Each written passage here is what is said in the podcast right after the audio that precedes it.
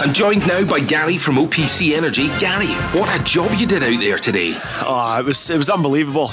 You saw the customers' faces when that boiler went in. It was a really special moment. And what about the overall performance? Unreal. You, you could really feel the heat out there. I'm delighted with the result, and we move on to the next one. Thanks, Gary. Come on! For more information on boiler upgrades, heat pumps, and more, visit opc ltd.uk. Get ahead of the game with OPC Energy. Let's go! I think they've been really desperate to get the clean sheet record, so defensively we were sound and organised. But the lads are tuned in to try and beat 100 points. The club's never done it. Uh, I think 98 is the record, but we want to try and get 102. That was important for us. You know, it's been a difficult season. Uh, obviously, Scott's last game here at Celtic Park, so we wanted to put a performance and a result and to, to show that what he's given the club for such a long time it was always good for him to you know, finish on a high here at Celtic Park. The Go Radio Football Show with OPC Energy Limited, hosted by Rob Maclean, Marvin Bartley, and Richard Foster. Call now and voice your opinion. 0808 17 17 700. Let's go. Well, it's that time of the season. Delight for some, devastation for others. And champions Rangers want to be record breakers. A 25th clean sheet last night at Livingston. Three more goals and 99 points. They've never got to three figures before. Aberdeen were at Ibrox on Saturday. How were they last night, Marv? Yeah, they were they were very good. Uh, what you expect from them, a very professional performance. Um, I think it's even more difficult, you know, when you've won the league and, and you're still playing these games. They still looked up for it. Uh, they were sharp as ever and, you know, deserved to win. Hamilton are dropping out after seven years in the top flight. They lost in Dingwall last night. Ross County or Kilmarnock will be in the relegation playoffs. That will be decided at the weekend. But Accies are down Richard Foster after so many escape bids have come off. Well, unless they won 9 0. um, yeah, it's it's obviously You'll get a good price on that bet, by the way. I know it's um, yeah, it's tough for them to take, but you know they've been how many times have they survived when it, it didn't look likely, um, and this time you just expected them to go up to county and get a point, um, or get something from the game, but it wasn't to be. And, and fair play to Ross County over the piece, they probably deserved the win. Um, but yeah, tough one for Hamilton to take, but I'll be playing them next year hopefully. Yeah, that's true. Um, and a lot of people will be uh, delighted as someone who plays on a, an artificial surface, Marv. A lot of people uh, won't be so sad about the the, the departure of Hamilton Accies from the Premiership. Yeah, you know, you hear a lot of fans mainly um, moaning about the artificial surfaces. Um, but obviously, like you said, I play at Livingston, so I wasn't too bothered by the Hamilton one. You know, I'm pro artificial surfaces obviously, as I said, you know, we have one at our home place, so it's difficult for Hamilton, but you know I'm sure they'll be back. They're they're quite well run club, um, some good players within their ranks as well. So I'm sure they'll be looking to bounce back, back uh, straight back rather. It's Marvin Bartley, the Livingston skipper, former Hibs midfielder, of course, ex of Bournemouth and Burnley, and blah, blah, blah, blah, blah. and Richard Foster is here. It's a lengthy list as well Aberdeen Rangers, Bristol City, Ross County, St Johnstone, currently, of course, uh, Partick Thistle. And uh, did you manage a little imitation of a party?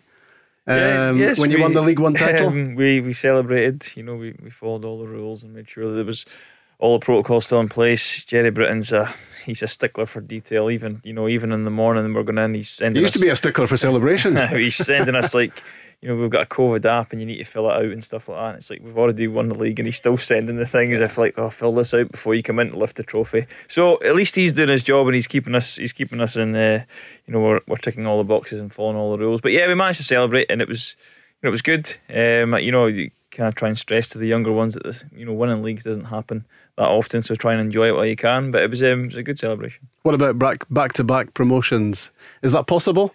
Well, it's possible. You know, uh, teams have done it before. Um, we've got good momentum going into the you know the new season. Um, we kind of need to keep hold of a few players, uh, myself included. We need to kind of recruit in some more to replace the ones who are who believe in.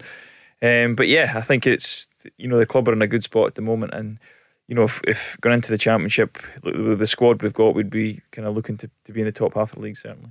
Livingston uh, against St Johnstone for a fifth place finish, Marv, at, at the weekend. Um, but what about European football? Um, can that be? Is it possible for Livingston, uh, were they to qualify in one of those European places? Yeah, well, you know, first and foremost, we have to beat St Johnstone and, and finish in fifth place, and then hope they don't win the Scottish Cup. So, you know, we've got a, a bit to do our bit first, and after we do do that um, on Saturday, or, or hopefully we do do that rather, um, you know, then we'll watch the the Hibernian v St Johnstone final and, and hope for a Hibs win. You know, I hope for it on a professional and probably personal uh, level as well. So, yeah, you know, we need to go win the game on Saturday, and that's what we're geared up to do. Obviously, we haven't been in the greatest of form recently. Um, but you know, there's no better time to change that than Saturday because then that puts us into fifth position and, and a possible chance of Europe for next season. I know you sidestepped me very effectively there, but but what about Livingston in Europe? Can it can it happen? Well, you know, I've I've only seen the things that have been kind of reported um, by the BBC, um, saying that you know it might not be a possibility. But in terms of, of us as players, we've not been, told anything by the club. So you know, I'm just just and the rest of the boys are just trying to go out there and win the game and finish in fifth position. Um, I'm sure if there was a problem, then the club would have told us. Um, as I said, as of yet, we haven't heard anything. So um, we just go out there, finish fifth, and then hope Hibs win the Scottish Cup, and then yeah, we'll be in Europe as far as, far as I'm concerned. You weren't reading from a script there, right? Any chance no, that? No, that no, was no. very impressive. You kept a straight face through the whole thing as well, which was remarkable. What about your old team Hibs? A third place finish last night uh, for them. Uh, they, of course, can win the Scottish Cup as well a week on Saturday. Has Jack Ross been left out in all this talk about manager of the season? Yeah, I think harshly left out as well. If I'm honest, I think it's the, the first time they finished third for 16 years, um, and also you know a great chance to go and win the Scottish Cup. There's you know 90 minutes away from doing it, so you know I think Jack Ross has had a fantastic season, but you know you also got people like Graeme Mathie there as well. Um, his first season as kind of sporting director or technical director, whatever his uh, title actually is. So you know, they've been fabulous. They really, really have. And as I said, you know, to finish third isn't an easy thing to do. So I was very surprised that Jack Ross has been left off the list. Maybe he's uh, upset somebody who's doing the voting. Then in saying that, it's because it's picked so many weeks before. Yeah. You know, it's like, Yeah. you know, Callum Davidson could go on win the double. Jack Ross could win the Scottish Cup and finish third. And the two of them, you know, it's already been decided that Steven Gerrard now, let's not take anything away from what he's achieved this season, but it probably should be, they probably should wait until the season's finished before they pick the manager of the year. It's, hap- it's happened so many times, hasn't it? Because it, I, I remember it happening in Tommy Wright's case when, when St Johnstone won the Scottish Cup in, was it 2014? Was that 2014? Yeah, 2014. Um, and, you know, he had to, you know, it was such a historic moment. It had to be him. But because it had been voted earlier on in the campaign, it wasn't. That's it. We've got two managers now who would definitely be in the in the running, regardless of who wins the final. Mm. Um, and it, obviously, neither neither of the two of them have won it. So it's a strange way to do it, but hey, oh, that's that's that's one of the joys of uh, working in Scottish football, isn't it? It's, Yeah, it uh, it's is. never straightforward. No, indeed. Uh, yeah, exactly. Let's get Sean from Garth Garthamlock on the show. I hear you cry, and uh, here he is. Sean. All right, guys. All right, Marvin, pal. 3 0. I got that right, mate. Sorry, pal. Hope you win your next game. What's the score in the next game? That's what I want to know, Sean. Predict the next game for me Yeah. because you've not been far wrong with anything, have you? No, I, I got the score right. I says, unfortunately, yourself, Rangers would win 3 0. I says, Rangers would win the league with 20 plus points. I've got that right. I think Yeah. I should probably start gambling now.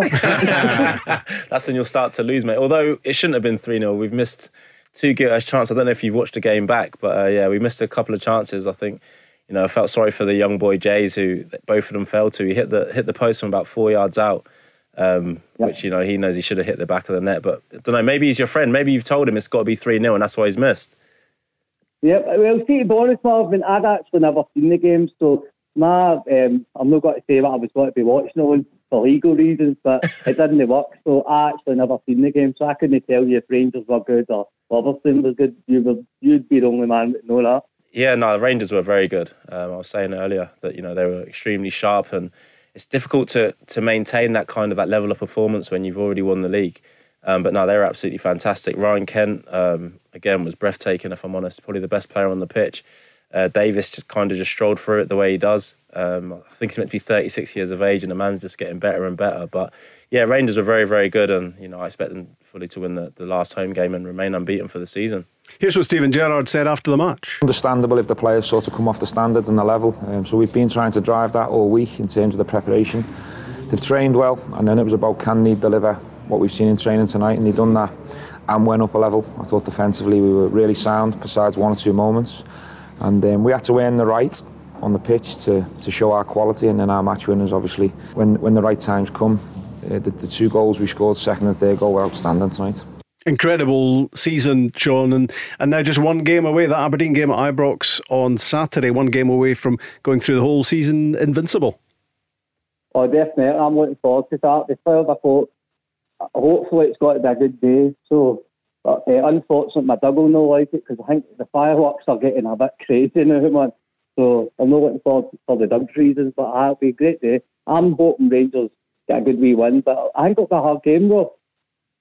Well, yeah, not so sure. I mean, I, I, I was I was at the Aberdeen Hibs game last night, and uh, I think Aberdeen could still be trying to score now and, and not hitting the back of the net. To be honest, uh, loads of chances, and um, ultimately not good enough. Hibs were clinical, and Hibs Hibs got the win. Um, I would think uh, Rangers winning on Saturday, Richard. You would kind of count on it, wouldn't you?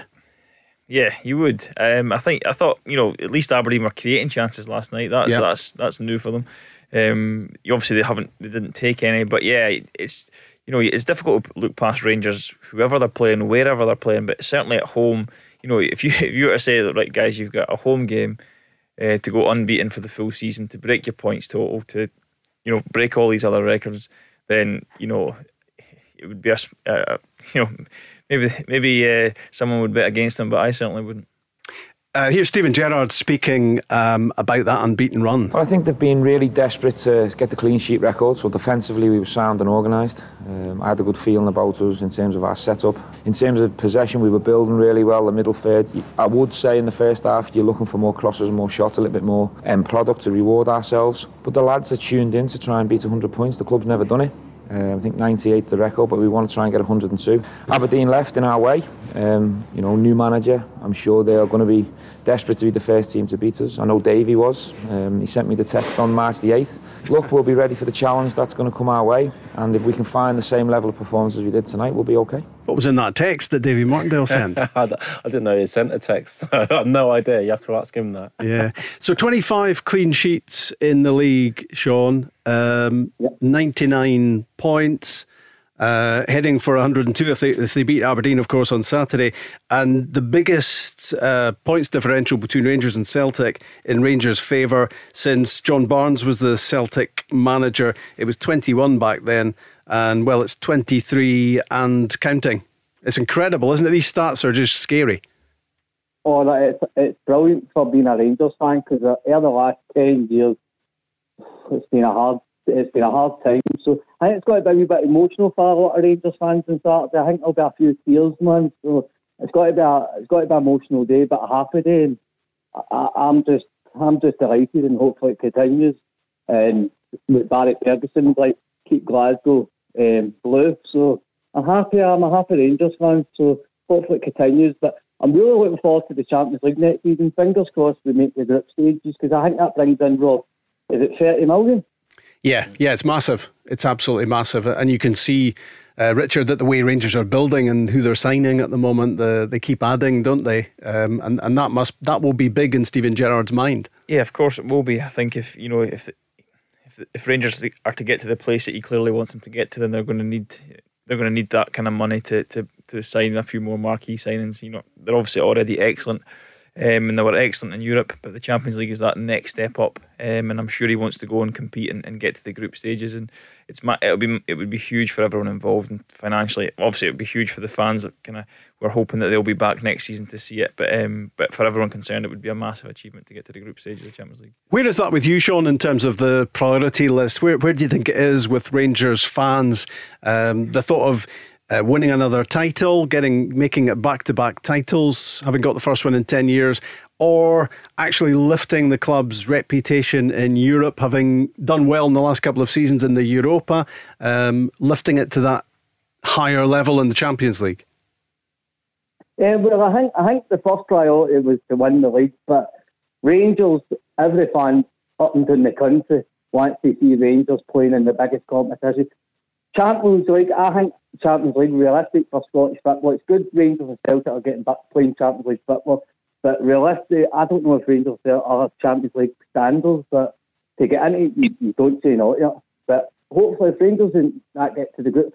See, to be honest, Rob, I want all the Scottish clubs in Scotland to at least get to Europe, to at least after Christmas. After Christmas, you think about your own team. But I'd like Rangers, um, Celtic in the group stages this season, and I would like to see Aberdeen and Hibs. Because I can't remember the last time outside Rangers Celtic, a Scottish club was, in my lifetime, was in the group stages of Europe. I don't know when the last time it was, Rob. Yeah, I mean, it tends to be Richard, the dynamic duo that, that do it in Europe, and and whoever else is usually out by the end of July. Um, yeah, that's true. I'm pretty sure we at Aberdeen stayed in. The, I Yeah. can't, can't remember when we went, went out to Bayern Munich, but I can't remember when exactly that was. I don't know. There if- are isolated occasions. I don't know if we made it beyond Christmas. I but yeah, of course, it's it's it always tends to be uh, Rangers and Celtic that kind of fly the flag, uh, fly the flag in Europe for for Scotland, and you know both of them, Rangers particularly, have done an excellent job, and you know that's probably why we're getting all these spots, you know, Champions League spots back, is because the is it the coefficient has, has went Mm. up because they've they've performed so well. So it's all credit to them, and hopefully, you know, it'll be a bit bit of a, a sickener for them to get all these Champions League spots back, and then they don't win the league next year and they don't go in automatically. you know, but um, you know that's that's football, and they, they need to they need to do what they've done this season and, and continue to perform at that level to to win the league again. So um, it'll be good for them. You know, coming back to European football, but you know I would imagine the the focus will be on the league um, first and foremost. What's your prediction, Sean, for Saturday, Rangers Aberdeen? Um, I'll go two one, Rob, because I'll for some reason I always like to say roughly two one, two or three one. I'll go for. Um, hopefully we win, and hopefully you know what? Hopefully Hibs even make a shot and even win a lot and make it even bigger. So And you- make it Rangers win the league with about twenty five points. I would love that, man. And listen, just you take the dog for a walk round Hogganfield Loch. I think that sounds safer, to be honest. I think that I think your dog will your dog will appreciate the peace and calm of Hogganfield rather than uh, a, any a fireworks. lovely clean park. Yeah, exactly. All the best. Good to hear from you. Cheers, mate. Thank you. All the Take care, best. and uh, confirmation just coming in about fan numbers uh, for the Scottish Cup final following dispensation from UEFA uh, to allow a restricted number of supporters to attend the Cup final at Hampden.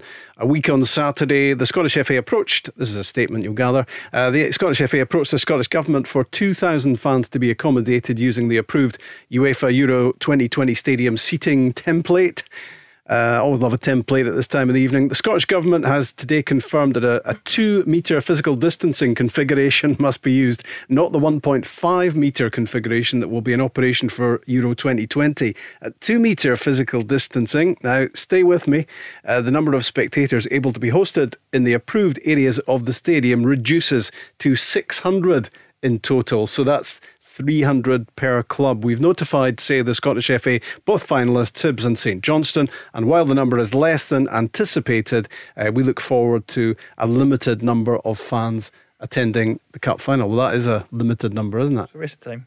Absolute waste of time. Filling a, a stadium f- holds what fifty thousand? Yeah. Yeah. with six hundred people. Waste of time. Yeah, they're going to be Just- rattling, rattling around in there. And I'm just I'm reading here that, and I know it's a different tournament, but Champions League final in Porto, six thousand fans. But but no, we we'll have six hundred. Ridiculous. What is the point? What is the point in battling to get fans in a stadium, and there's six hundred of them? It's just a complete waste of time, in my opinion. Yeah, that's that's heartbreaking for the players as well. I, I get that. Obviously, you know we're coming towards the end of uh, the COVID stuff now, but still, you know, I, I agree with Richard. If you got six thousand fans in, you know, in Porto, um, I'm pretty sure. I think that the English Cup they're going to have even more than that. So I don't get why up here we can only have have six hundred, so three hundred Yeah. for each team. It's it's actually it's sad. It really is sad. You know, I, I spoke to some of the Hibs boys and they're expecting a lot more than that. If I'm honest. Yeah. Um, you know, they want to have some sort of fans in there. That's probably going to be mainly family members and, and probably sponsors now. Um, so you know, for the for the actual hardcore fans, they probably not be able to get a ticket. Yeah, you would hope some real fans uh, get in, wouldn't you? Yeah, but are you going 300? I, I- I very much doubt it. Yeah. I very much doubt it. Yeah, I mean, you know, I I suppose it's it's great there are, you know, the positive is there are some fans going to be at the cup final because a couple of days ago we weren't entirely sure about that. Um, but it, but it's a tiny number, isn't it? A couple of thousand um, would have been nice. Uh, Three hundred per club uh, is pretty disappointing. But that is going to be uh, all that's allowed inside Hampden a week on Saturday for the Scottish Cup final. The Go Radio Football Show. Download the Go Radio app to listen live weeknights from 5. Got to the traveller just in the nick of time. Sometimes you get talking off air and you just uh, don't realise what's happening around you. Chris Crepton uh, with the Travel Go Radio Football Show on a Thursday evening. Good to have you with us. Full programme of Premiership games, of course. Uh, last night, Dundee United 2, Motherwell 2 was how it finished at Tannadice. United were uh, two goals ahead in that one.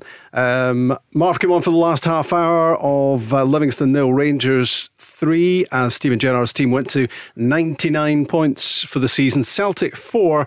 St Johnstone nil, the sort of result that Celtic could have done with earlier in the campaign. Uh, last night, of course, playing against the Scottish Cup finalists. Aberdeen nil, Hibs one, and Hibs finished third for the first time since 2005. Kilmarnock three, St Mirren three at Rugby Park. So Tommy Wright and his team are still in it, in the thick of it, at the bottom of the table. Uh, but Ross County two, Hamilton one last night, and Dingwall meant that Hamilton are relegated unless uh, Richard Foster's prediction comes true and they win by about 15 0 at the weekend. Uh, finally, finally, finally, uh, Accies are going to be relegated and it's going to be between uh, Ross County and Kilmarnock at the weekend to see Richard who else survives. Uh, Ross County at Fir Park and of course Kilmarnock are at Hamilton. It's going to be nail biting certainly is, and I just think. Um, I mean, I said this last night, but I just think with you know Hamilton will be so dejected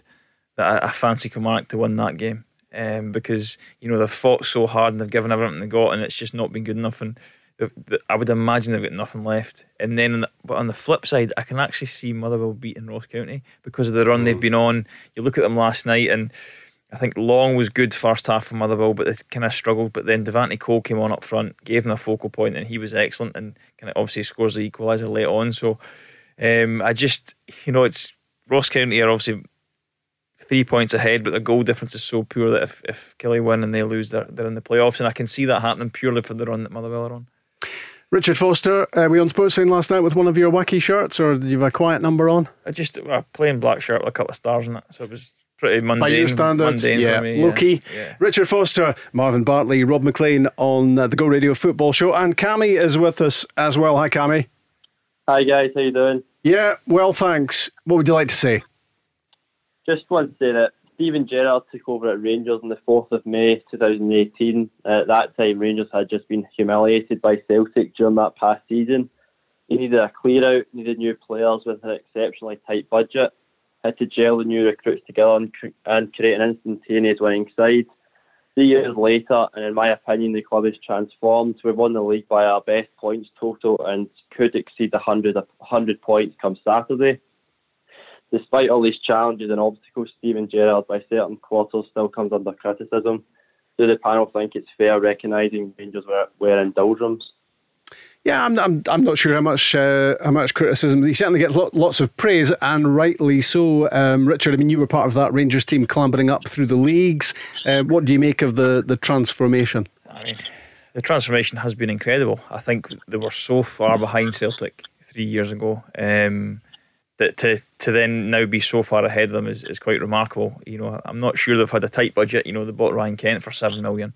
Um, I think Hagi cost three or four. So they don't have they probably didn't have the budget that have had, but they've they've had a good enough budget to to, to claw their way back. And you know and they got better better season on season they got better. Um, and then this season they've just been remarkable. And you know Celtic whether it was whatever the reason was, the pressure, the form, whatever it was, they just kind of crumbled after after Christmas, and Rangers took full advantage. And I find that an incredible result uh, against you guys, Marv, last night. At this stage of the season, to be rolling out another clean sheet, scoring another three goals. I mean, it sounds mighty impressive. They they just keep on driving standards, don't they? Yeah, and you know, Steven Gerrard said it there. He's been he's been saying that to the players in training, but it's one thing the manager's saying that to the players, and it's another thing the players actually going out there and implementing that and Rangers did that yesterday. Um, there's no doubt about it. You know, they were Goldson was charging around and driving more from the players. Uh, Tavernier was doing the same, and they were brilliant. They were absolutely breathtaking going forward. You know, they put their bodies on the line when it came to defending. You know, you could probably understand if players were not wanting to go into tackles and whatever everything else, but they were. They were yesterday, and when they got on the ball, it was so difficult to get it back. I think they had seventy percent possession. Um, you know, and I think that's the most any teams ever came and, and had against Livingston. Um, you know, at our home ground. So I said, you know, they were breathtaking. You've got people like Ryan Kent who can, you know, in two seconds he's, he's taking you up the pitch and, you know, in front of goal, he's absolutely unbelievable. Um, the rotations of their, their front three yesterday were absolutely brilliant. Hagi played slightly deeper as well. So fair play for Gerrard for, for noticing that he can do that because. And Joe Aribo played left back? Yeah, left back, you yeah. know, and he, he was brilliant as well. Brilliant, yeah, he, he, put a shift in, he's absolutely brilliant. He didn't look out of place. And this just shows, you know, the confidence that the players now have within themselves because the start of Aribo's tenure at, at, Rangers, if you'd have said to him he had to play left back, he might have looked out of sorts a little bit. But yesterday he just he just fitted in there. He looked like he'd been playing left back for his whole career. Um, yeah, so everything about what they did yesterday was, was absolutely breathtaking. And obviously, they're going to want to continue that on Saturday, and then again next season. They know there's going to be a bigger challenge coming from the other side of Glasgow, and they need to remain, you know, to the standards they've uh, hit this season. What is the criticism, Cammy, you reckon that uh, Steven Gerrard gets that, that's unwarranted? Probably, pro- just I would say it's, it's the cups that, that are the big ones, but then again, Rangers are expected to, especially when Celtic are out of the competition, uh, to go on and win these trophies. I just think from where he took the team from and where they are now, there's such a massive difference in the squad that he took over and the squad that he has now. So I just think sometimes people forget where the squad came from. And if somebody was to say Rangers will win the league in three years' time, but they'll win it, and they could possibly have over hundred points, people would people would people wouldn't have thought. I guess it's just the contrast, isn't it, in performances from Rangers this season in the league where they've absolutely won it by a, a country mile. 23 points is the difference at the moment. Uh, and they haven't got be, beyond the quarterfinals of either cup competition. It's just really surprising because Rangers have been far and away the best team in the country, Richard. Yeah, they certainly have. And it is, you know, I think the, the first cup defeat to St Mirren was probably what Rangers needed at the right moment. You know, I don't think they had dropped significantly, but I think this, their standard had kind of started to slip a little bit from what it was at the start of the season. Um, you know, they, they, were still playing at a decent level, but I think that defeat just kind of reignited them, if you will, and, and then they, they, they actually got better from there as the season went on. And you know, the, the, the St Johnstone game was just a bit of an anomaly. You know, losing on penalties and that as well, but it is you know, as Rangers manager and Rangers players, you need, you know, you're expected to challenge for every t- competition you're in, um, and that's just the expectation that's the club have. And you know, so yes, I can understand if people are saying, "Oh, yeah, we need to do better in the cups," but you know, let's take one step at a time. They've been excellent in the league. They've won the league at a canter this year, and I'm sure next season, as well as the league, they'll you know they'll have a right good go at both the cups. But even the Scottish Cup defeat, you can't really blame the manager for that because Zander Clark's free in the middle, and somebody should pick him up. Yeah. Yeah. And it's so funny because yesterday when we were playing them, we actually had an overload as well, and Jack Simpson, the new centre half, had said to them, "Listen, one of their players can't be free. Somebody has to come out of the zone." Um, it's kind of you know we had an overload and they didn't they didn't recognise it. So that maybe that's something looking forward to next season. They're going to have to kind of address. But I don't think Steven Gerrard can take any blame for that. That's the players on the pitch. You know, Zander Clark's in there and is an luminous kit. You know, six foot three or whatever, and, and he's free that- to head the ball. that guy with the big bushy beard. exactly. Somebody better mark him. But no, I, I did realise that. I just thinking about it there. The same thing happened yesterday. One of our one of our corners, and, and we had an overload. So. You know, maybe that's something that they will look at, but that's that's the players on the pitch rather than the manager for me. Marv was raving, uh, Cammy, there about Ryan Kent. And um, I mean, he was fantastic at the start of the season and, and he's come back to his best right at the end. He did a little dip in the middle, but he's been constantly contributing.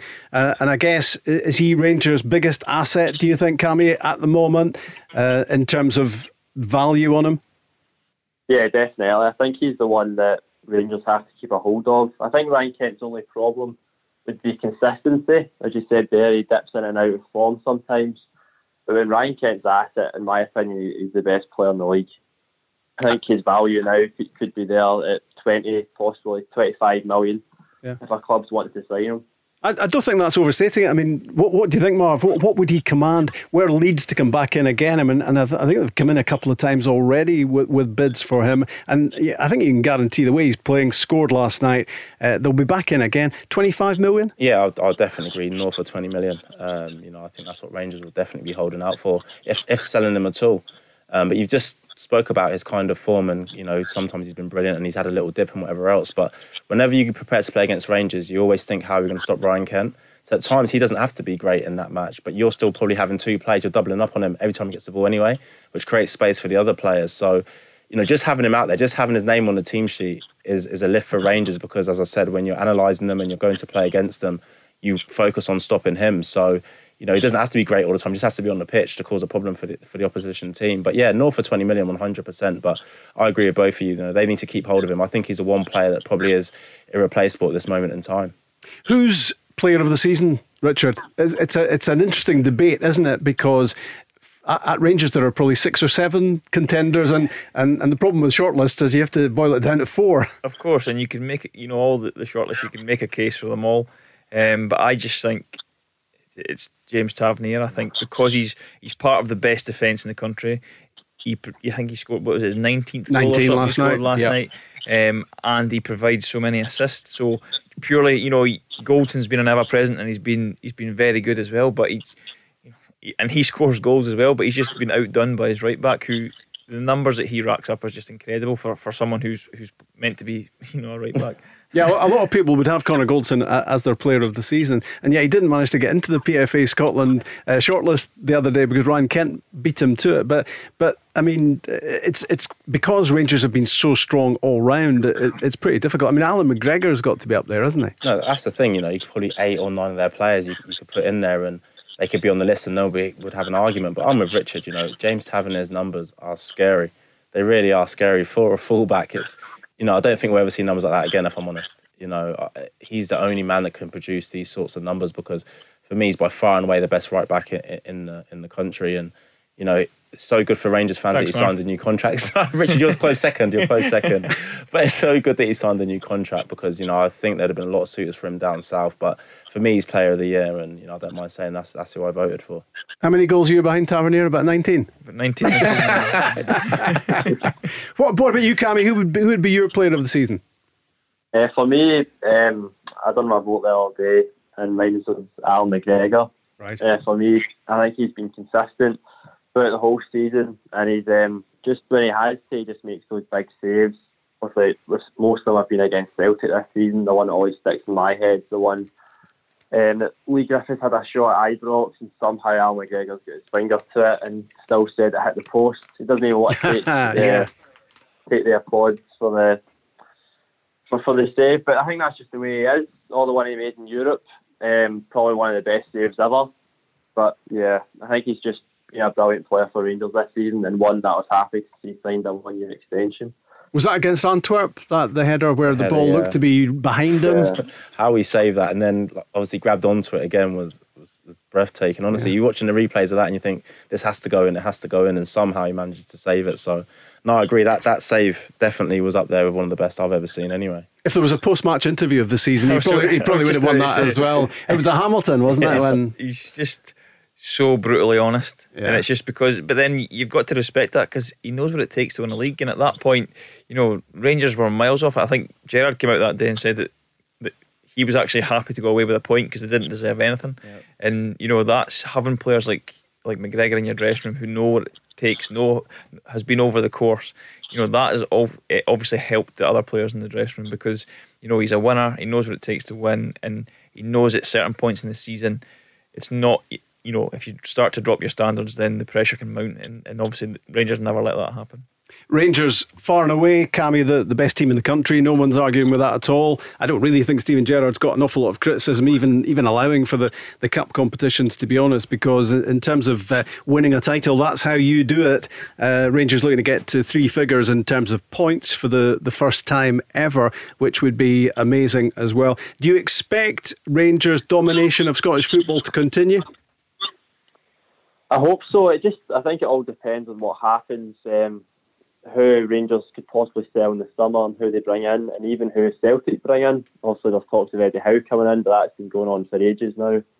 You don't know, but it all it's, it's in Rangers' hands now to go and improve themselves and go and get even better players.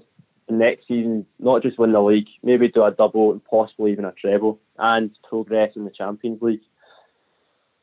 That's all. You'll settle for that. Yeah. Cammy, good to have you on the show. Thanks, guys. I'll see you later. Yeah. Take care, mate. All the best, Cammy. The Go Radio Football Show. Download the Go Radio app to listen live weeknights from 5. Well, really disappointing news uh, coming to us in the last 15, 20 minutes on the show uh, that there were only 600 fans at the Scottish Cup final a week on Saturday. Of course, we were all uh, so pleased that there were going to be some fans. The Scottish FA uh, telling us this afternoon that they asked for 2,000 fans in the ground, um, but with uh, configurations, as they put it, and templates and physical distancing, it's down to 600 and it's going to be 300 per team for the cup final for Hibs and St Johnstone uh, a week on uh, Saturday. So that is the disappointing news coming out of the Scottish FA uh, this afternoon. Big matches last night, of course. Uh, Rangers winning at Livingston. Sorry, Marv, had to mention it again. 3 0. You only played the last hour, half hour, so. Yeah. How, how, how did it go after you came on? Did it, it went better down. or worse? Went downhill. No, Okay. listen. I think they were they were two 0 up already, so they began to chill out. Uh, they did get the third goal, but as I said, we created a couple of chances ourselves. You know, towards the end. So I think it was at, at two 0 uh, We created our two chances, and obviously the difference between you know kind of a good team and a, and a great team, you take those chances. But it's a young boy. You know, he'll he'll learn from that. He'll be better for it, and he was out training today and practicing the shoot, and so you know, fair play to him. Marvin Bartley on the show tonight. Richard Foster was well, a Partick Thistle fullback who's got his gear on, heading for a bit of training. Uh, after this, um, yeah, so Livingston nil, Rangers three last night. Celtic four, St Johnstone nil. And uh, for the last time at Celtic Park, the Hoops were led out by Scott Brown. Terrific, and that's what he's done for so many years. You know, he's led this team, you know, and he leads by example every single day, and, and everyone has to raise themselves to get to his level. So he's dragged everyone up to the levels they need to be at for so long. The achievements he's had here in terms of success with trophies, everyone else is, you know, second to none. So um, he's been a terrific player, terrific servant for the club. You know, he'll be sorely missed. You know, but it was great tonight for the boys to put on a good performance for him for his final game here. Let's talk to Natasha. Hi, Natasha. Hi guys, how you doing? Yeah, good, thank you. What would you say about Scott Brown and Celtic? Uh, I mean, I echo everything that was was just said in that interview. I mean, what Scott Brown has achieved for Celtic really can't be underplayed, can it? You know, last night was the end of a long, successful era for Scott and for Celtic. And it's been said many times, you just don't see a player spending 14 years at a club very much anymore. And a lot of younger Celtic fans really will hardly remember a Celtic without Scott Brown, and that's quite incredible. Um, by all counts, he's not only been massively influential on the pitch, but off it too, and he's going to be a huge loss for the club. And I'm sure the fans are all very grateful for the success that he's brought to the club over the last 14 years. Yeah, I must say, I'm really surprised. I was surprised at the time, and I'm still surprised uh, that, that he's not staying on with the club in some sort of capacity. And especially when you hear John Kennedy uh, speaking about him, uh, as we're about to hear, uh, and what he is as a role model. He came in as a young kind of rascal, let's say. You know, he was up to always no good, but terrific energy. He's always had that in terms of he, he doesn't take a day off. You know, he's he's that kind of old school mentality where if you've got a knock or a niggle, that's okay, I'll play through it.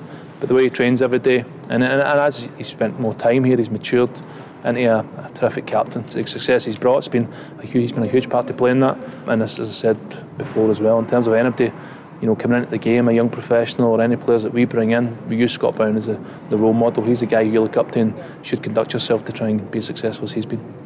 Yeah, he's the role model. Everyone looks up to him, and he's going. Uh, he's going to Aberdeen on a on a two year contract. Uh, should Celtic have worked a, a bit harder, Natasha? Do you think they could have kept him if they'd pushed the boat out? I don't know. It sounds, you know, ultimately like it was Scott's decision. For me, I'm sure that Celtic must have, surely did, do something to try and keep Scott.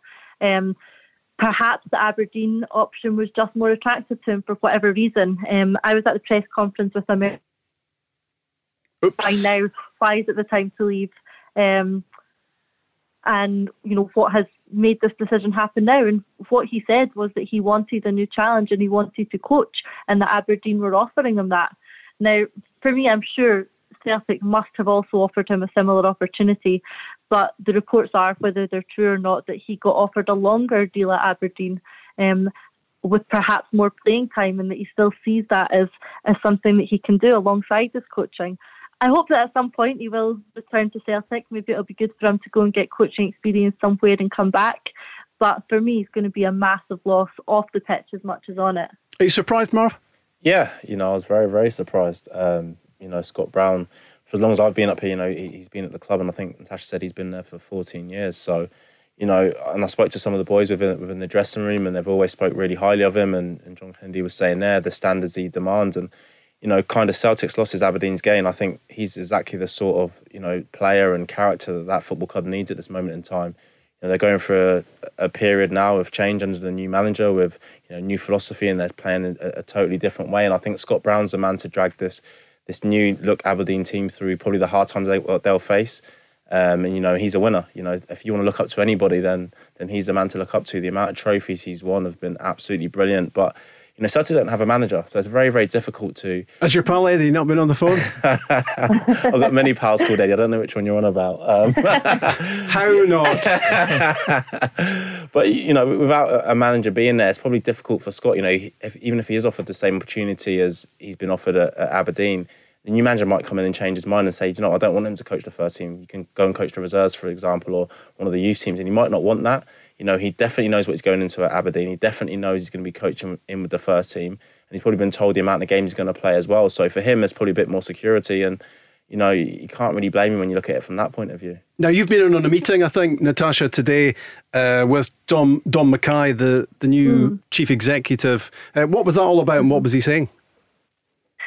So they're holding various fan meetings and fan forums over the course of this week um, to try and perhaps engage with the fans slightly better than they have been over the course of the season, which has been criticised a lot. In terms of the meeting itself, I'm not sure we have very much more new information that we don't already know, um, other than the, the season ticket renewals will be out by the end of the month. But in terms of any progress regarding a managerial appointment or anything next season, again, we were told very little other than they were working on it, which I'm sure we hoped was happening anyway. We didn't be told that. But um, yeah, apparently still very little to report, which is getting continually frustrating as we go on but we just have to hope that there's an announcement sooner rather than later so we can begin to move forward and look to next season. That sounds a bit like the, the written statement, Richard, that was issued uh, exactly. uh, the, the, other week by Celtic, which uh, it was finally a bit of communication, which was a step forward, but it didn't really uh, tell us a lot that, mm. that, that, we didn't know. And, and I guess you know we have to be working on the basis that, Richard, that, that this is Eddie Howe. Eddie, Eddie, this is Eddie Howe's job, uh, and it, and he's going to be announced. And and they're working furiously in the background in terms of identing players. Well, you'd hope so. He'd certainly hope so. We just spoke about Stephen Glasgow in Aberdeen, and he's gone in there. He's had time to assess the squad and see what he's got at his disposal and what he needs, and he's he's kind of you know taken Scott Brown and he's made other signings as we know. So it, I would be very very surprised if the next manager, if it is Eddie Howe, has not been part of discussions in terms of new players. You know, he's going to have a wealth of players to look you know that he knows and that he's seen playing that would probably fit into the way he wants to play at Celtic. But it would be very naive and, and really poor management, uh, well, kind of direction, I suppose, if he has not been involved in those discussions and then he is suddenly announced and it's like, right, now during pre season, go and see what you've got as players. And you don't really know because they're just running most of them, most of the time. So it's, yeah, I would certainly hope for Celtic's point of view that he's been involved in, in these discussions and but I, I still can't understand why he hasn't been announced yet. If you know, just mm. you know, it was. I thought it was going to be after the Old Firm game. Didn't want any part of that. Fine. Then it was after the cup game, and then it was just well, just just announce, just announce him. If it's going to be him, just announce it. I don't know why you're making the Celtic fans wait. Well, there is there, there is the story that he's still being paid by Bournemouth, and, and he's effectively on an extended gardening leave, and he and he can't you know, legally or contractually be announced until that comes to an end. But then that begs the question: Why would Celtic not just go and buy him out of it? And uh, and crack on. What do you think, Marv? Yeah, I mean, if he is on gardening leave, uh, as you say, then you know that would be pretty hefty gardening leave. You know, his wages down there in the Premier League would have been uh, very, very big. So I understand it from Celtic's point of view. Why go and pay you know one and a half million if you don't have to? If you can wait, you know, a couple of more weeks or, or a month or whatever it is to to announce him. So you know, probably one and a half million that he would like to spend on player wages, you know, rather than trying to buy a, a manager out of a contract that a team is not managing anymore. So if that's the case, I kind of understand it, but I also understand that you know they probably need to be announcing it before the season tickets go on sale. You know, I think the Celtic fans need a need a lift, and I think you know knowing who the new manager is going to be will be a, a massive lift for them. And, and, if it is Eddie Howe, you know, I think which all the Celtic fans are now wanting. Um, you know, that's probably the biggest lift they can get at this moment in time. This long wait has had you pulling your hair out, Natasha, hasn't it? I mean, that's it. And I completely understand if the club are waiting on a garden leave period ending, their hands are going to be tied, and it's going to be equally as frustrating for them that they can't communicate to the fans or getting criticised for not communicating when there's nothing they can do. I appreciate that, but um, like we said, it's just gone on so long now that the fans how they're feeling at the moment anyway after a difficult season are just going to feel more and more disengaged with this silence. But you're quite right, we need to do something before the season tickets sales come out at the end of the month. It's going to be a very hard sell to ask the fans to put their hand in their pocket after this season to buy another season ticket, you know, another five, six hundred pounds with no management team in place, no indication of the direction we're heading in, and no information about this added value on the ticket from last season where there's not going to be any refunds apparently. So it's going to be a very big ask of the fans to do that without some sort of information or announcement in place. So I'm sure the club must be planning on making that announcement before the renewal forms come out. But do you not think the fans just stump up anyway? Uh, yeah, you can have a whinge about it and a moan about it and a complain mm. about it, but ultimately you're going to support the club, you're going to buy your season ticket. Yeah, do you know? I think that in previous years I would have said absolutely, definitely. Like the the club have you over in an emotional battle, and they know that. Um, and there will certainly be a significant proportion of the fans who will be paying it regardless. But what we've noticed creeping more and more is this feeling of the fans saying, "No, I'm I'm not going to do this again. I'm not going to part with more money." And before, maybe that was just lip service, but I think it's starting to become a bit of a more serious movement now and people just are rethinking whether they're going to put this big contribution out again with no information about getting back into the stadiums or the direction the club are heading. So I think the club needs to be slightly careful here and need to start getting the fans back on side and getting a bit of positivity around the club to make sure that we don't have to put banners on top tiers again. Yeah, exactly. Uh, Natasha, thanks very much. Good to have you on the show. Thanks, guys. Good to hear from you again. Natasha was part of uh, those talks today uh, involving some Celtic fans and the new CEO, uh, Dominic McKay. But what about Eddie Howe and when is that announcement going to happen? News at six on the way, plus another hour of football chat. I'm joined now by Gary from OPC Energy. Gary, what a job you did out there today. Oh, it was it was unbelievable. You saw the customers' faces when that boiler went in. It was a really special moment. And what about the overall performance? Unreal. You, you could really feel the heat out there.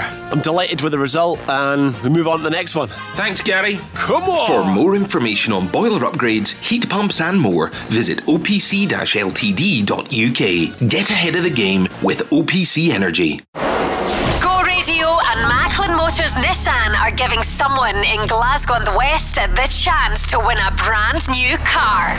Go Radio. We love Glasgow. What do you think the answers are? Martin Compston, Stephen Hawkins, Lewis Capaldi, Amy Macdonald, and Robbie Williams. Zero out of five.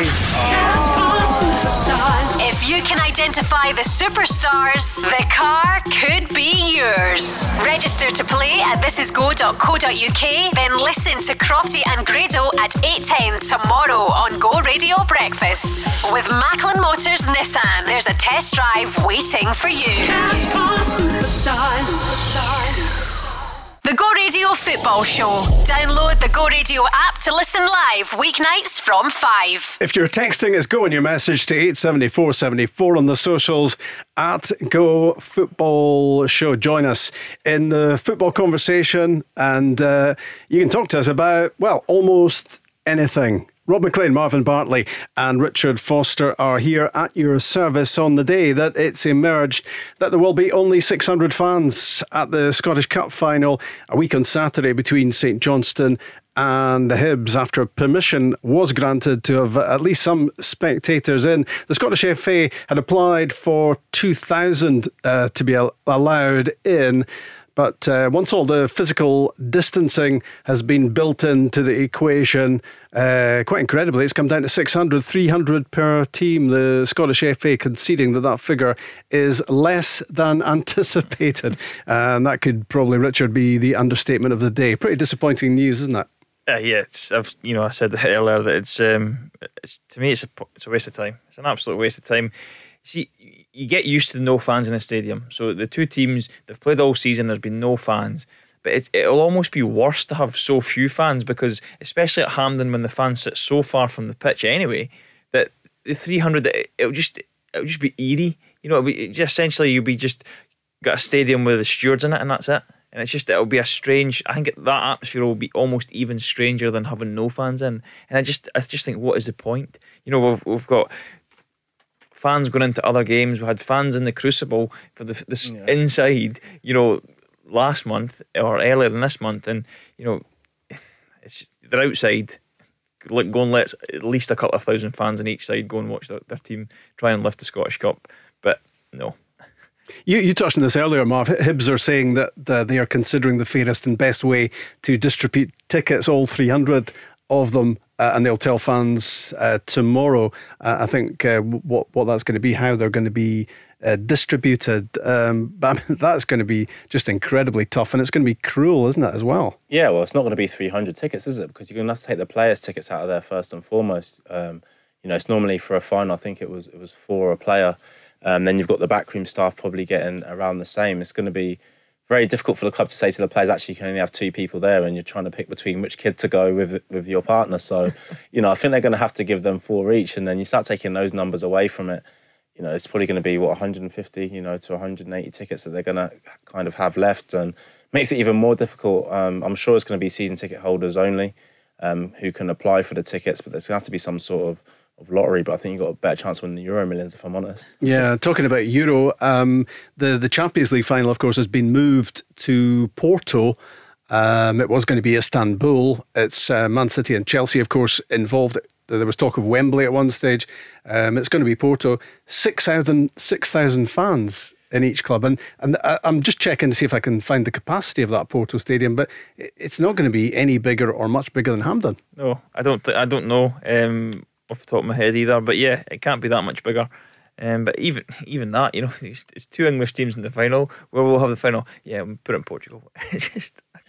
I don't know who's sitting at the top making these decision, decisions. Wembley is the obvious choice. Yeah. You know, it, there's no travelling, so then there's no risk of, of players travelling and you know catching COVID wherever and bringing a, and meet. And it's just it seems like the obvious answer to most questions is just ignored, and it's like, right, how can we convolute this even further or even more than it needs to be? Just make the simple decisions. You know, it's Hampden, fifty thousand people. Let's get six hundred people in it. Jesus. You get 600 people in one section of the, the ground. Yeah. Yeah. And I know if they were sat, you know, they're not allowed to sit beside each other, but mm. how how ridiculous is you, are you going to look at Hampden and you're going to have 600 people dotted around the stadium? It'll look like you're doing a join a dot Yeah. picture, you know, like if a kid. It's just, it'll be ridiculous. It'll look ridiculous, it'll sound ridiculous, and it, it won't add anything for the players.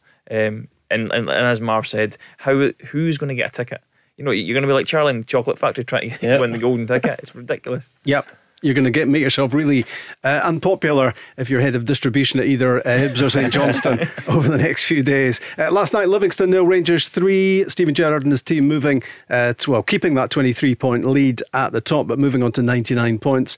Um, and they can get into three figures at the weekend when they are at home to Aberdeen Ibrox. Celtic four, St Johnstone nil. Uh, Scott Brown leading Celtic out on their home patch for the last time. Let's talk to Stefan, who's a, a Celtic fan. Hi, Stefan.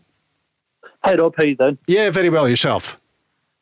Yeah, not too bad, not too bad. Uh, really happy with Celtic's performance last night. Um, obviously, it being Scott Brown's last game at Celtic Park, I, I thought it was a perfect way to, to send them out and for him to even join in on the action with assisting Odsonne Edouard was just it was a nice way to, to end it all after a, a season of uh, disasters. Richard, you watched the pictures coming in last night of that game. What did you make of Celtic? Yeah, the Celtic were, were back to what the you know nearly what they used to be. You know, you go there and you make you make a couple of mistakes and you're on the end of a, a real tough night. Um, you know, I, I don't think St Johnstone were helped very much by by the the the pass back decision. Bearing in mind that the St Johnstone player was in the Celtic half when he tried to play it back, and how that was deemed a pass back, I'll never know. But from that moment on, you know, Celtic were excellent. They, you know, they scored four, but they created numerous opportunities, and it could have, you know, it could have got got to a really, really high score. And that's, you know, Mars played there, I've played there. That's your fear. That used to be your fear when you went to Celtic Park. Was if we're not at it today, we could get six. I mean, I got six and seven in the same season. Um, that was only a couple of seasons ago, um, and that's what they've always been. And, and they kind of lost that this season. They were giving up far too many opportunities to other teams, and then teams started to go there and had no fear.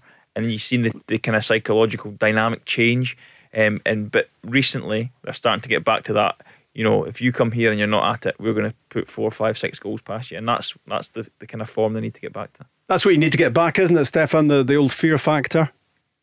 Yeah, no, a hundred percent. You know, I think there's been a, mul- a multitude of clubs that have turned up at Celtic Park this season and, and completely turned Celtic over. You know, teams like Ferencvaros, you know, Ross County in the uh, in the League Cup showed up and, and you know sort of put Celtic. It's something you don't expect. Ross County coming to Celtic Park and and winning. So hundred percent, I think that's going to be one of the one of the key things for whoever the new manager is um, coming in. Is how how does he get that that fear factor back? And I, I think that's that's just down to sort of changing the, the style that Celtic play because it is so easy now for teams to lead and you know teams are, are now confident in, in coming to Celtic Park thinking that they can they can take you know one or, or three points. You've experienced that at close quarters, Marv, this season. What, a 6 0 defeat? yeah.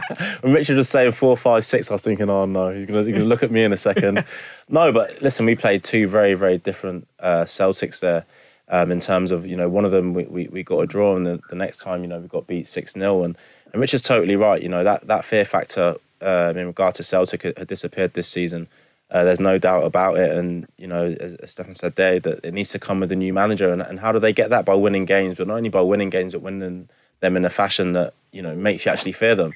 You know, because there's definitely, when I first came up here and you saw Celtic play, they're breathtaking going forward. And I saw that again this season when they beat us 6 0. In the final third, you know, their one touch pass and their movement up there was absolutely breathtaking. And it could have been more, by the way, on that day. It really could have been more. But I've not seen that enough from Celtic this season. You know, whether that's because, you know, it's kind of a hangover from Brendan Rodgers going um, and they're trying to then play a different uh, way under Neil Lennon. Then John Kennedy's came in and he's tried to get them back to the Brendan Rodgers style. Um, I'm not sure, but they need to hit next season. You know, they hit the ground running and definitely with the new manager. Um, you know, you look at yesterday's team that started. Probably going to have four of those players uh, to pick from. You know, the rest of them won't be there. They'll either be sold or, you know, their their uh, loans will run out. So there's a massive, massive overhaul needed at that football club. But as I said, they need to hit the ground running and, and get that fear factor back in there because what you don't want is teams going to Celtic Park at the start of the season and saying, well, this team hasn't gelled yet, let's have a go at them and, and Celtic dropping points because, you know, you could be five, six games into the season and, you know, you've dropped a couple of points or a couple of games rather and, and Rangers are already, you know, six points ahead of you. You know, that's not what Celtic can afford to happen. A couple of the young lads, of course, featured uh, last night for Celtic. Karamoko Dembele scored one of the goals. Adam Montgomery played as well. Here's John Kennedy. Yeah, great. You know, we've got a few good young players. Good to get them some minutes. Probably the schedule in the last couple of months has been difficult in terms of being very stop start, 10 games, 10 days between games, and, and a lot of Rangers games around. So it was good to get them some minutes. You know, kind of Adam's been one who's been around the first team long enough now. He's trained with us long enough to know what's expected of him. You know, as always, you come in for your first game, it's a challenge, but great experience for him, and you know he's certainly one for the future. And obviously Karamoko uh, comes in and scores his goal, so it's good to see him back in the scene. So we've got loads of talent there, and again, it's nurturing that and, and making sure we bring everything together going forward.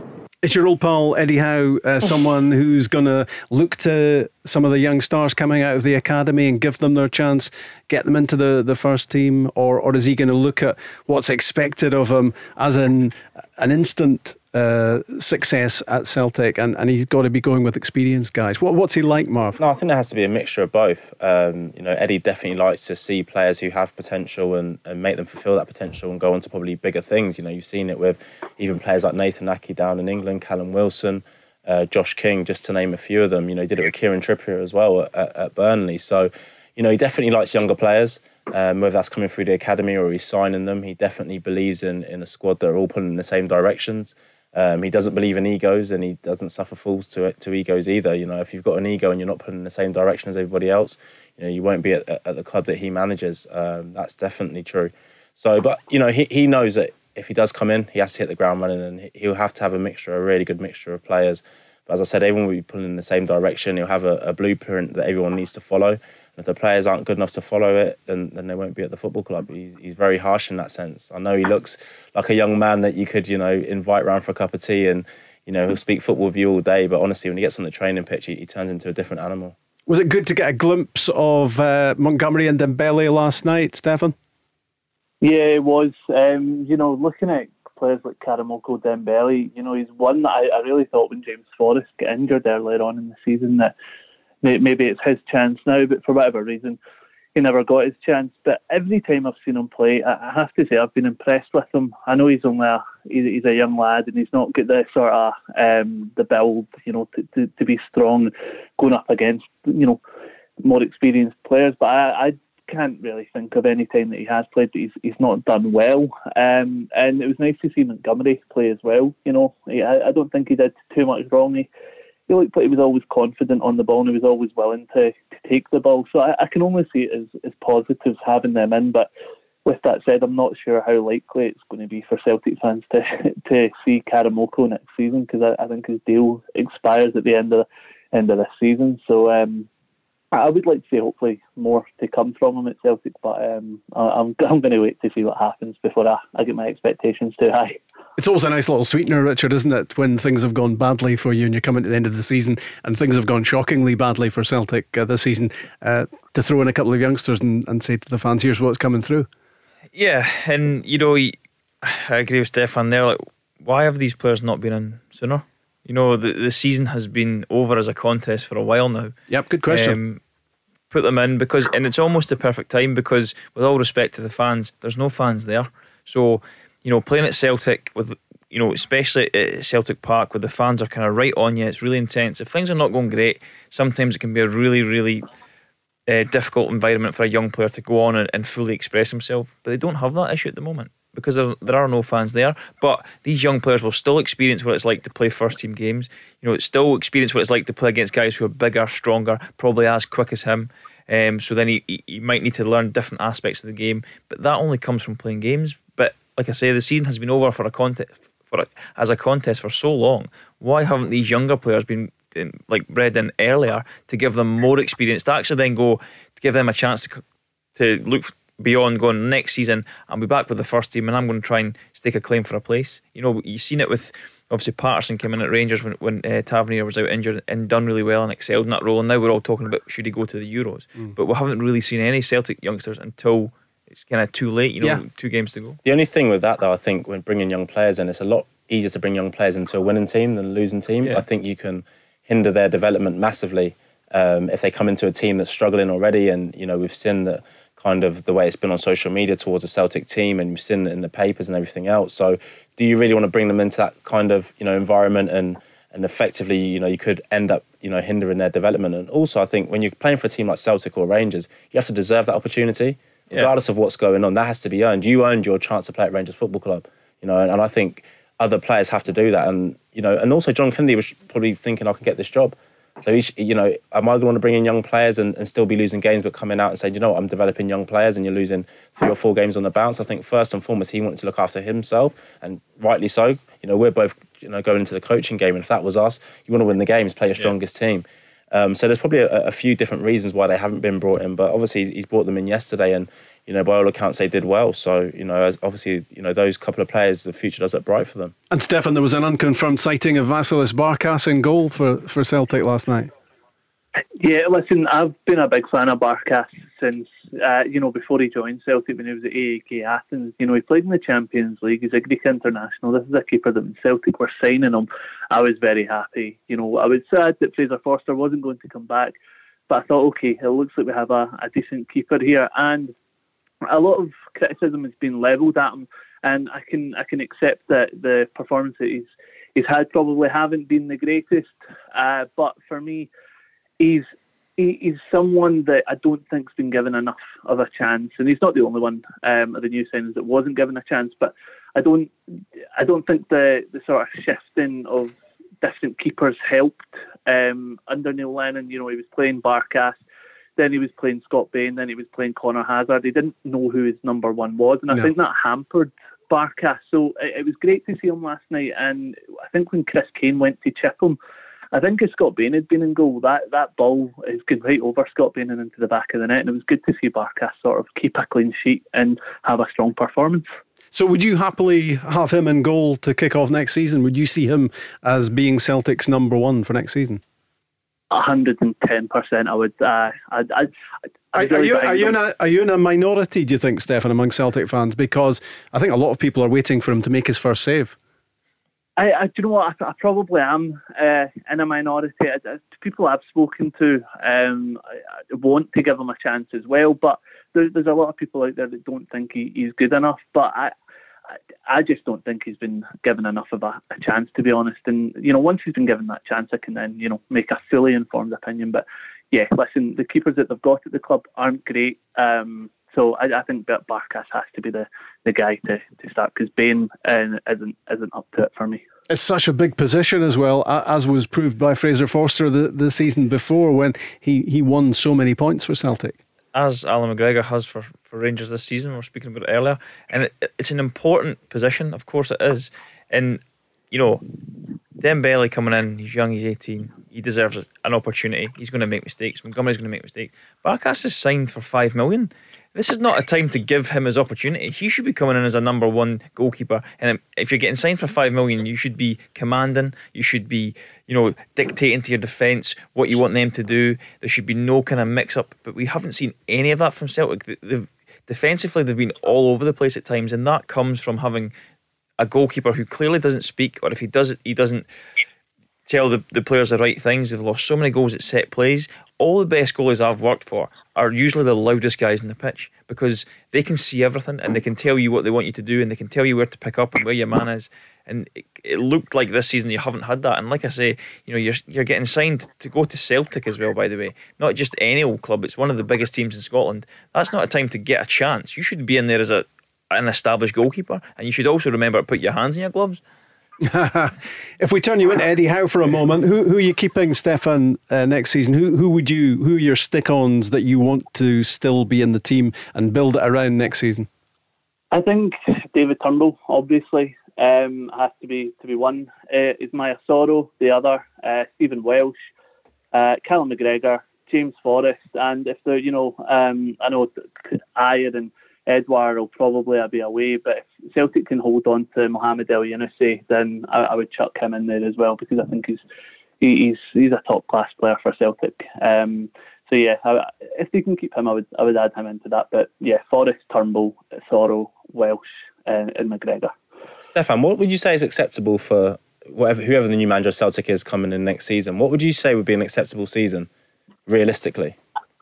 Realistically, when you're at Celtic, I think winning the league is is it. Uh, yeah. I think Eddie Howe has to to win the league or at least put up, you know, uh, a, a, a, a challenge. At least, you know, Celtic were devoid of any challenge this season, and I, I, think that has to be the thing. But if I'm being honest, Eddie Howe is a he's a top class manager.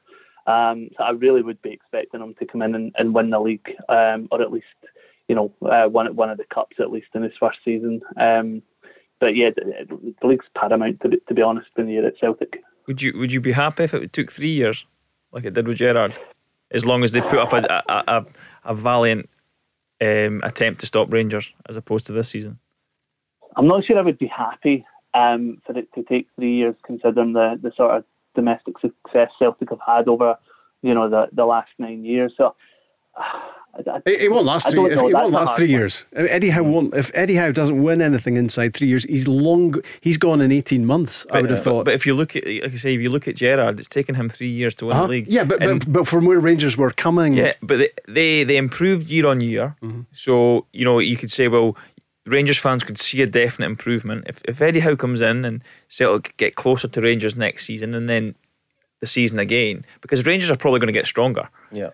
So I, I just think you know it's it's too easy to say oh, he has to come in and win the league because you know, you know what I mean. If and if he doesn't, has he failed? If they get closer to Celtic, well, second is failure in Glasgow, isn't it? For uh, in the old firm, yeah, in that context. Well, I, was, I was going to say that um, you know uh, in the context of the rivalry, is second is, is is is almost last. If you look at it, for me, Steven Gerrard came in. I, I know he closed the gap on Celtic, but he didn't win any any trophies. You know, I think he'd been to Hampden a couple of times.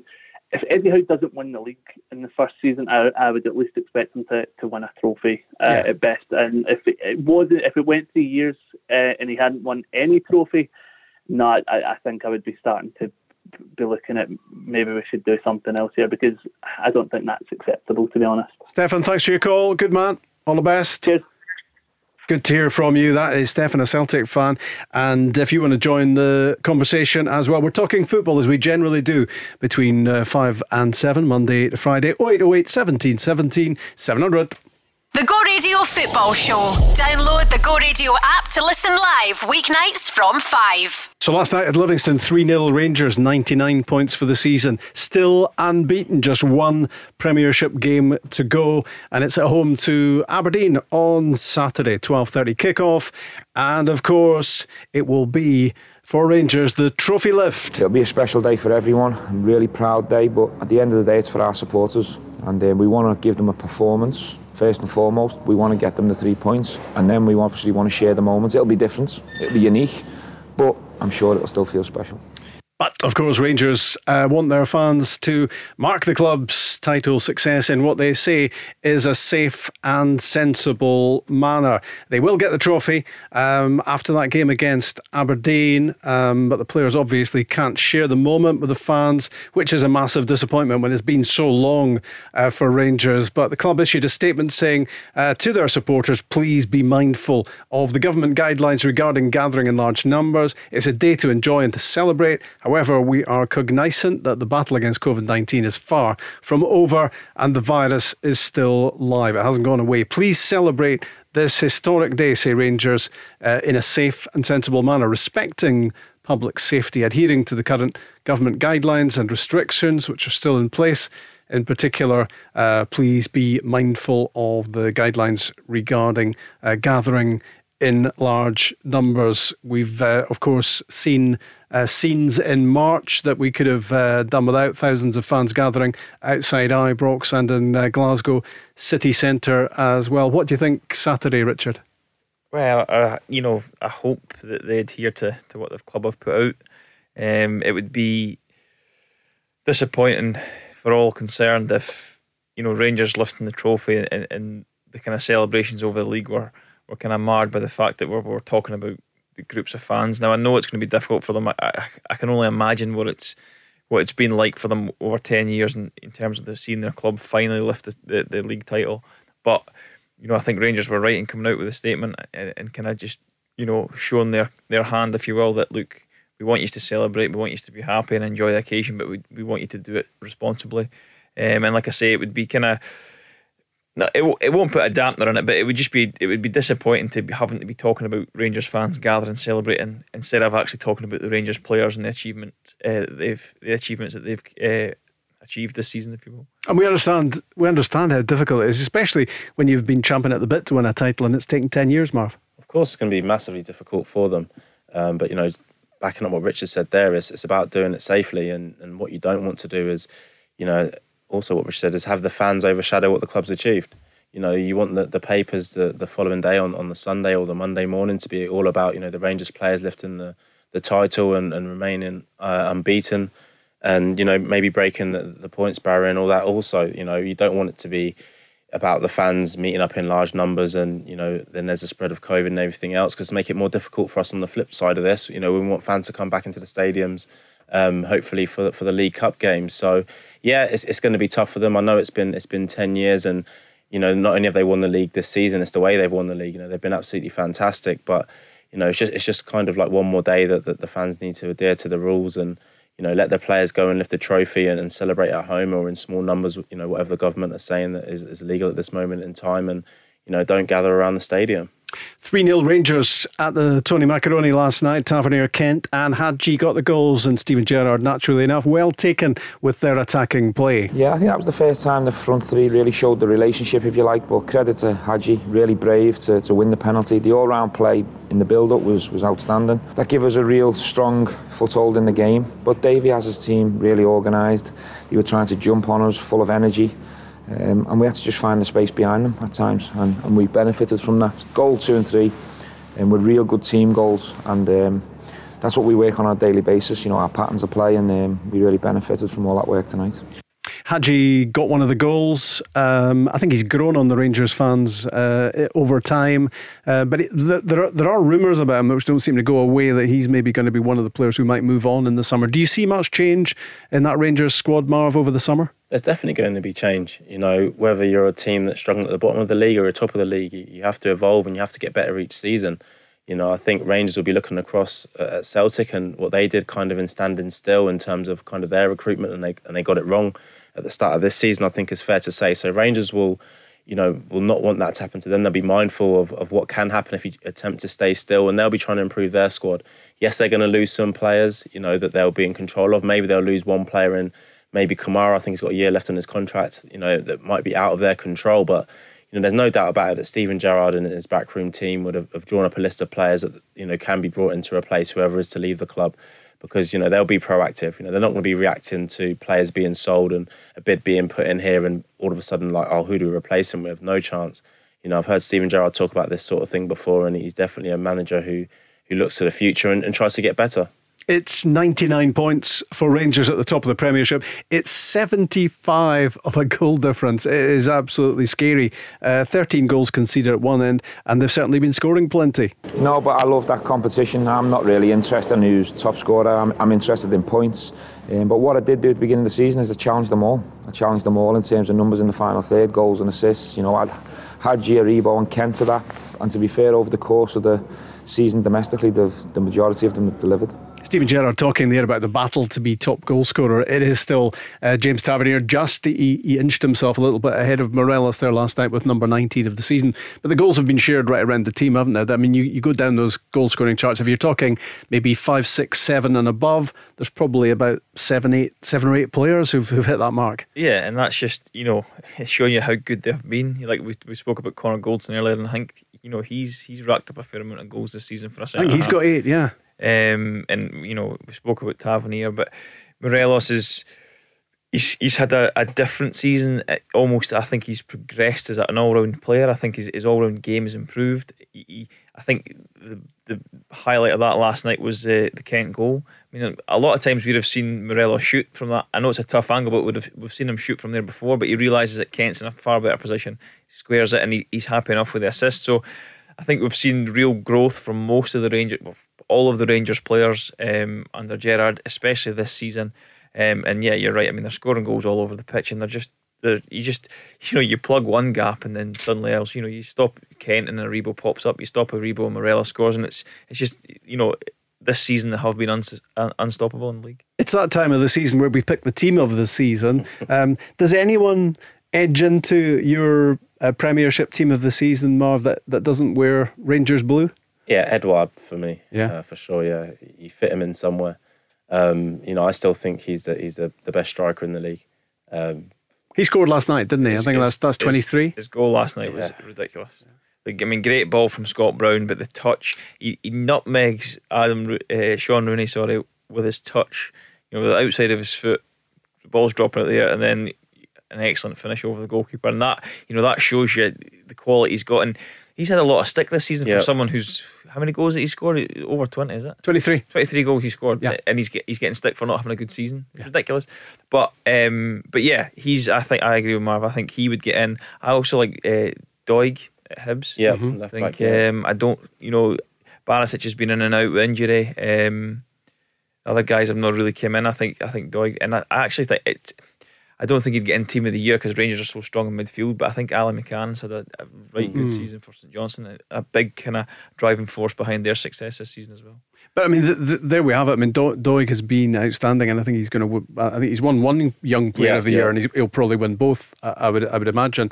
Um, but elbowing him into team of the season is difficult because Borna Barisic is, is, quality, isn't he? Yeah, and the, and the record they have defensively at yeah. Rangers, you know, it's it is so difficult to put anybody into into you know the the All Star eleven team, you know, if you want to call it that, because Rangers have been so dominant. But yeah, I, I agree with Fozzie there. I think I think Doig has been absolutely fantastic, and just the amount of games he's played as well, and you know, he's not in a team that's top of the league that aren't conceding, you know, many goals. He's in a, t- a team that's third in the league, and he's he's been a powerhouse for them. You know, at times he's driven that, that side forward down the left hand side as Martin Boyle's done down the right hand side. And to do that at 18 years of age, you know, shows the kind of talent that boy has. And I imagine in, in the summer there'll be a lot of bids in for, you know, his fans won't like me saying that, but I think they'll do very well to keep hold of him in the summer because I think there'll be a lot of teams.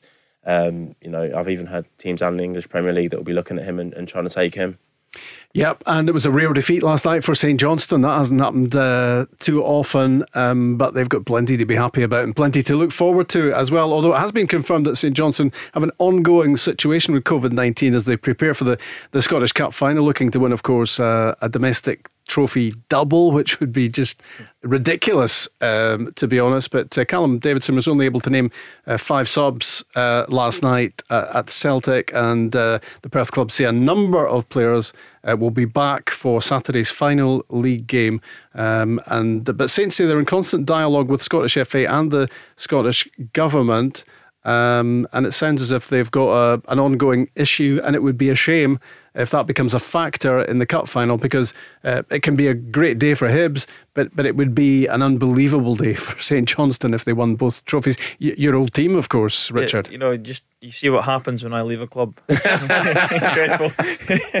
no, they've, they've been. Yeah, it would it would be horrible if, if you know they weren't able to field their strongest team because of of COVID and you know, I would imagine that the, the ongoing discussions are because of, you know, who gets to isolate and you, where players are at training and who they spend more time with and all that kind of comes into into the the, the fold in the equation. But yeah, it's it's not a situation you want when you're you what you're a week a week away from from a, a Scottish Cup final. But um, but I'm sure I think that you know you heard there. I think they'll be better prepared for this Saturday than they were for the, the midweek game in terms of players coming back. So I think a, a, week down the line, I think Callum will probably just send them all home and tell them not to go, come anywhere near each other.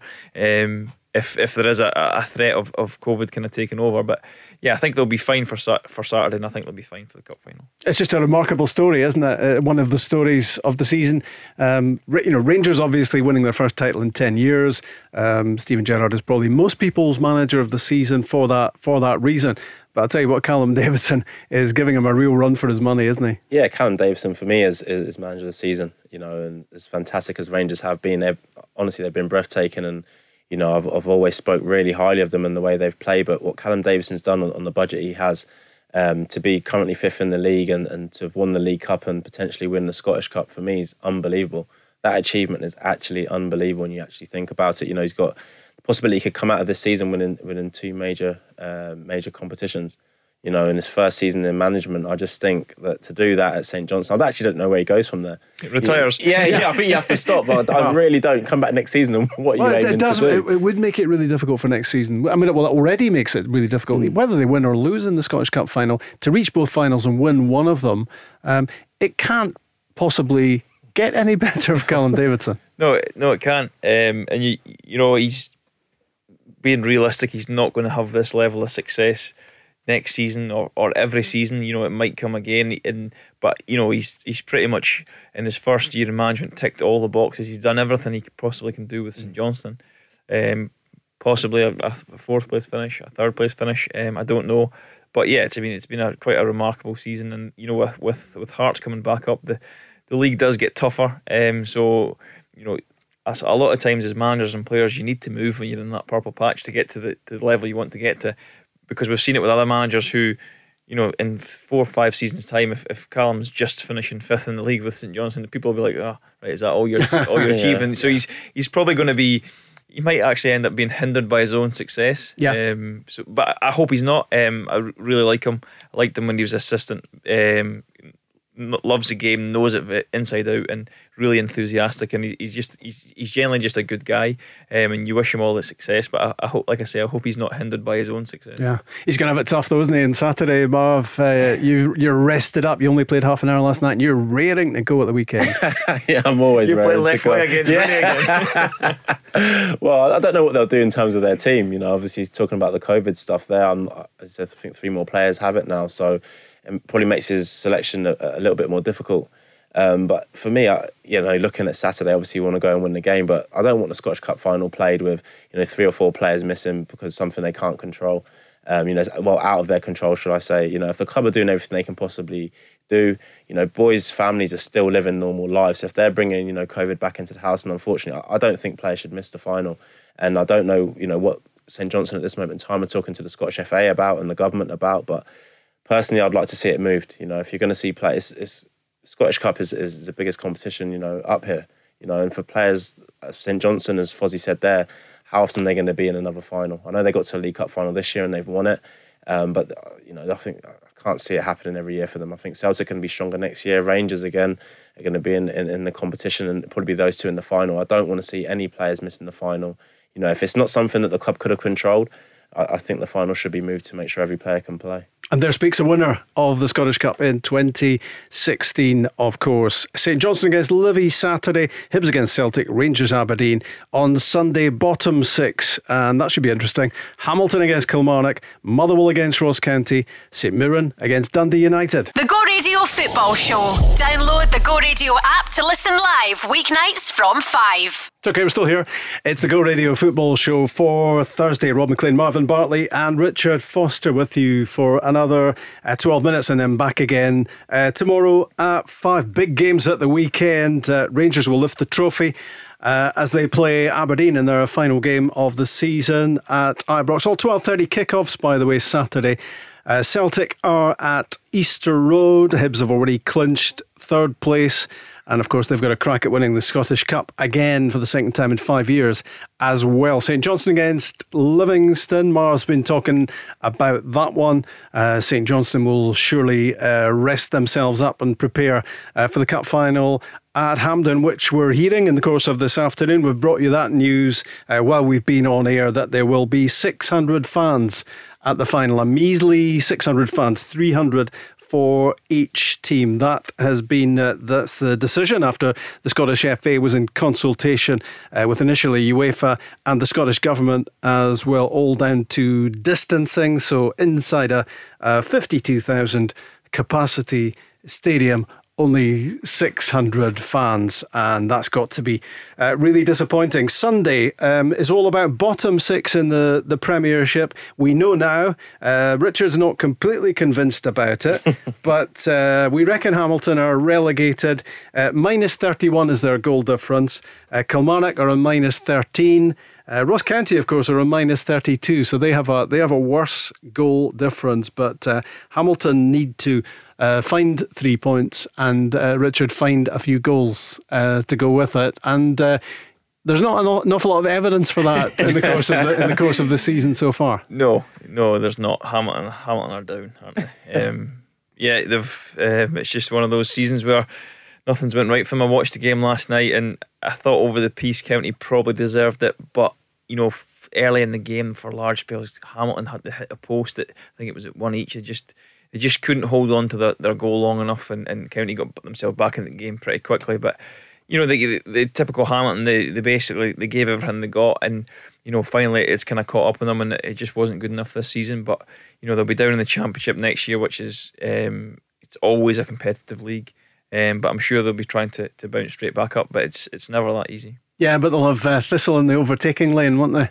Well, yeah, you know, we'll, we will be looking at that. You know, we're we're all buzzing that a, it's another uh, Astro pitch in the league. Because no, in saying that, we've we've there was only a few in League One this year, but we played in one of the grass pitches. I won't name the team because that's not fair.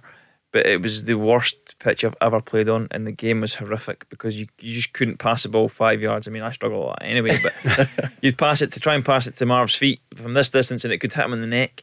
So at least with an AstroTurf pitch, you know what you're getting. Yeah. You know if it's if it's dry, it's going to bobble, but if it's wet, the ball moves fine. But sometimes in the grass pitch, it's so unpredictable. And that pitch we played on was, was awful, and you know it actually got you wishing you were on a, an Astro, AstroTurf pitch. He'd kill it in his neck instantly, uh, I would imagine. Hamilton against Kilmarnock, uh, Motherwell, Ross County. Those are the two games which will decide who fills second bottom. Um, and we'll go into the relegation playoffs. And, and I guess there's not you can not a lot you can say with any great certainty, is there? Even allowing for the fact that Ross County have got a, a three point advantage, it could all evaporate on Sunday, Marv. Yeah, it could all turn around very, very quickly. Um, but you know, me and Fozzie have both been players, and you've got nothing to play for. Sometimes it's extremely hard to get yourself motivated. I know Motherwell have been on a, a great run of form and, and everything else, but when Ross County have got the bit between their teeth and they're actually playing for something, you know, they're playing for survival and, and Motherwell players are just thinking, right, 90 minutes until, you know, we've got like a, a month break, for example. I think it's to be a difficult game. You know, any other time in the season, any other point in the season, I'll be back in Motherwell at home 100% against Ross County. But I just think that Ross County will get something out of that game. Um, and like you said, if they do that, then they'll obviously be safe and it'll be Kilmarnock in, in the playoff spot. So, yeah, I think I think it'll be Kilmarnock to to be in the playoff spot and then play probably looks like Dundee, doesn't it, at this moment in time? Yeah, uh, Hamilton have still got to say, haven't they? they they're down, um, but they play Kilmarnock. And, and who knows what you get from a team that have just been uh, sent back to the, the championship. Yeah, I mean, I just I just feel that they'll be so dejected and so low Um, I mean, I suppose the only upside for Hamilton is they can look forward to their holiday to the South Sandwich Islands or one of those places that's on the green list. But no, I just think that to pick yourself up, you know, the, the travelling up to Dingwall, the loss, they pretty much confirmed your, your, your relegation. I just think, you know, I, I think Kilmarnock will win the game purely based. I just don't think Hamilton have anything left, and I, I slightly disagree with Marv. I think I think Motherwell are actually the form team in, in the bottom six, and you know I've heard Graham Alexander speak, and he wants to finish the season strongly. He wants to almost kind of set down a marker for next season. I think, and I think he'll he'll motivate the players that he'll want to win that last game. And as you say, Marv, um, it's looking very much like Dundee will be the opposition for Kilmarnock or Ross County uh, in the playoffs. Um, that was a surprisingly emphatic win, wasn't it, for Dundee at Raith on a surface that uh, John McGlynn's team handled so well? hundred percent. You know, I played against Raith earlier on this season in the cup, and they were fantastic. You know, me and Fozzie were speaking there about their ball retention and, and their rotations. They're almost like a and I don't mean this disrespectfully, like a, a, poor man's Rangers in terms they try to play the same way out from the back, and they've got some really, really good players within their team. And I was so surprised when I, when I turned it over after our game, and you know they were losing by by kind of that scoreline. And I honestly thought they would be extremely tight in the first game, and you know it'd all be decided in the second leg. But it looks like it's over already. Um, you know, you don't like to say that in football, but I, I, don't think they can come back from this. You know, they you're losing three 0 at home. You know, going away now it's going to be an extremely difficult task um, on a grass pitch. Like you said, AstroTurf pitch is their surface. You know, if you lose like that, it's going, it's going to be tough. And they've got a lot of young players within that team. You know, it's not that they've got a lot of experienced boys to drag them through. And they've got a few older boys at the back, but the majority of their team are young boys, and it's going to be extremely difficult and probably a disappointing end to the season for them as well because I think they fancy themselves to you know, definitely get through to, to the last game anyway. And of course, Dundee have got Charlie Adam, who uh, was today named on the shortlist for Championship Player of the Season. A couple of Hearts players, Liam Boyce and Craig Gordon. And Regan Hendry of Raith um, is in there as well. Of course, in terms of League One, that's already been sorted. Partick Thistle are champions. You got your trophy. Uh, Neil Doncaster wasn't allowed in. Were you happy with that? We, we, was everyone happy with that decision that, that the SPFL or the SFA took no part in that celebration? Yeah, that was you know kind of the manager spoke to the board and um, and all the players were behind it. You know, we were just it was almost like you know, we'll say they're not welcome here just now, and then we draw a line in the sand. And it's, you know, we're kind of, you know, if we were to, if our Thistle were to go on and be successful next season in the Championship, I'm sure the, SPFL will be welcome at any kind of celebrations. But I think it was just, that was almost the kind of, the last, you know, the last chapter. Like, they're not invited to this because of, of what happened to the club. Um, but now there's kind of no grudges held and, and draw the line in the sand and move on. Uh, and hopefully successfully for Thistle. And it's great that justice has been done, really, isn't it? With Thistle back in the Championship and Hearts next season, you'll be delighted, Marv, back, back in the Premiership. Yeah, no, I'm, I'm delighted for Thistle for, for getting out of it. But not delighted for Hearts. No, no, I was going to say I was going to say it later on. No, okay. listen, this uh, they, they both deserve to be obviously back in the, the divisions that they were relegated from. Um, harshly, um, let's be honest, it, it was harsh and a decision had to be made, and unfortunately, those two, you know, were both relegated. But you know, they both obviously won their the competitions, and and Hearts are back in the Premier League, and Thistle back in the Championship, where Thistle should be at a minimum. By the way, you know, they're a massive, massive club, so that should be good to see them back in the Premier League also. But yeah, as, as Fozzie said there, they're going to move on from it now. They've kind of drawn drawn a line in the sand, and probably rightfully so. If I'd have been, you know, one of their players, I'd have been in agreement. You know, we were put down harshly and unfairly. You know, we're not going to invite the the, the, the SFA or the uh, SPFL there. But now it's done, you know. So now it's time to, to move on from that and let's try and achieve something else. And you know, can we get back to back promotions? That has to be the aim for them. And just finally, talking of trophies, Rangers will get theirs on Saturday afternoon. We hope the fans do the right thing and, and behave themselves. And the Rangers fans, uh, the Rangers players will have rightly one hell of a celebration because what a season they've had. Yeah, I certainly hope so. Um, you know, I would imagine there's been many celebrations, um, but you know, Gerrard obviously wants this record, the points record and the unbeaten record, so he's probably kept them on their toes. But once it, you know, once they finally get that trophy and it's finally done, I would imagine there'll be a huge celebration. Yeah. Richard, thanks very much. Thank Marv, thank you very much as well. Hope you've enjoyed it. Thanks for being with us on the Go Radio Football Show. We're back tomorrow live at five. The Go Radio Football Show. Download the Go Radio app to listen live weeknights from five. I'm joined now by Gary from OPC Energy. Gary, what a job you did out there today. Oh, it was it was unbelievable. You saw the customers' faces when that boiler went in. It was a really special moment. And what about the overall performance? Unreal. You, you could really feel the heat out there. I'm delighted with the result, and we move on to the next one. Thanks, Gary. Come on! For more information on boiler upgrades, heat pumps, and more, visit opc ltd.uk. Get ahead of the game with OPC Energy.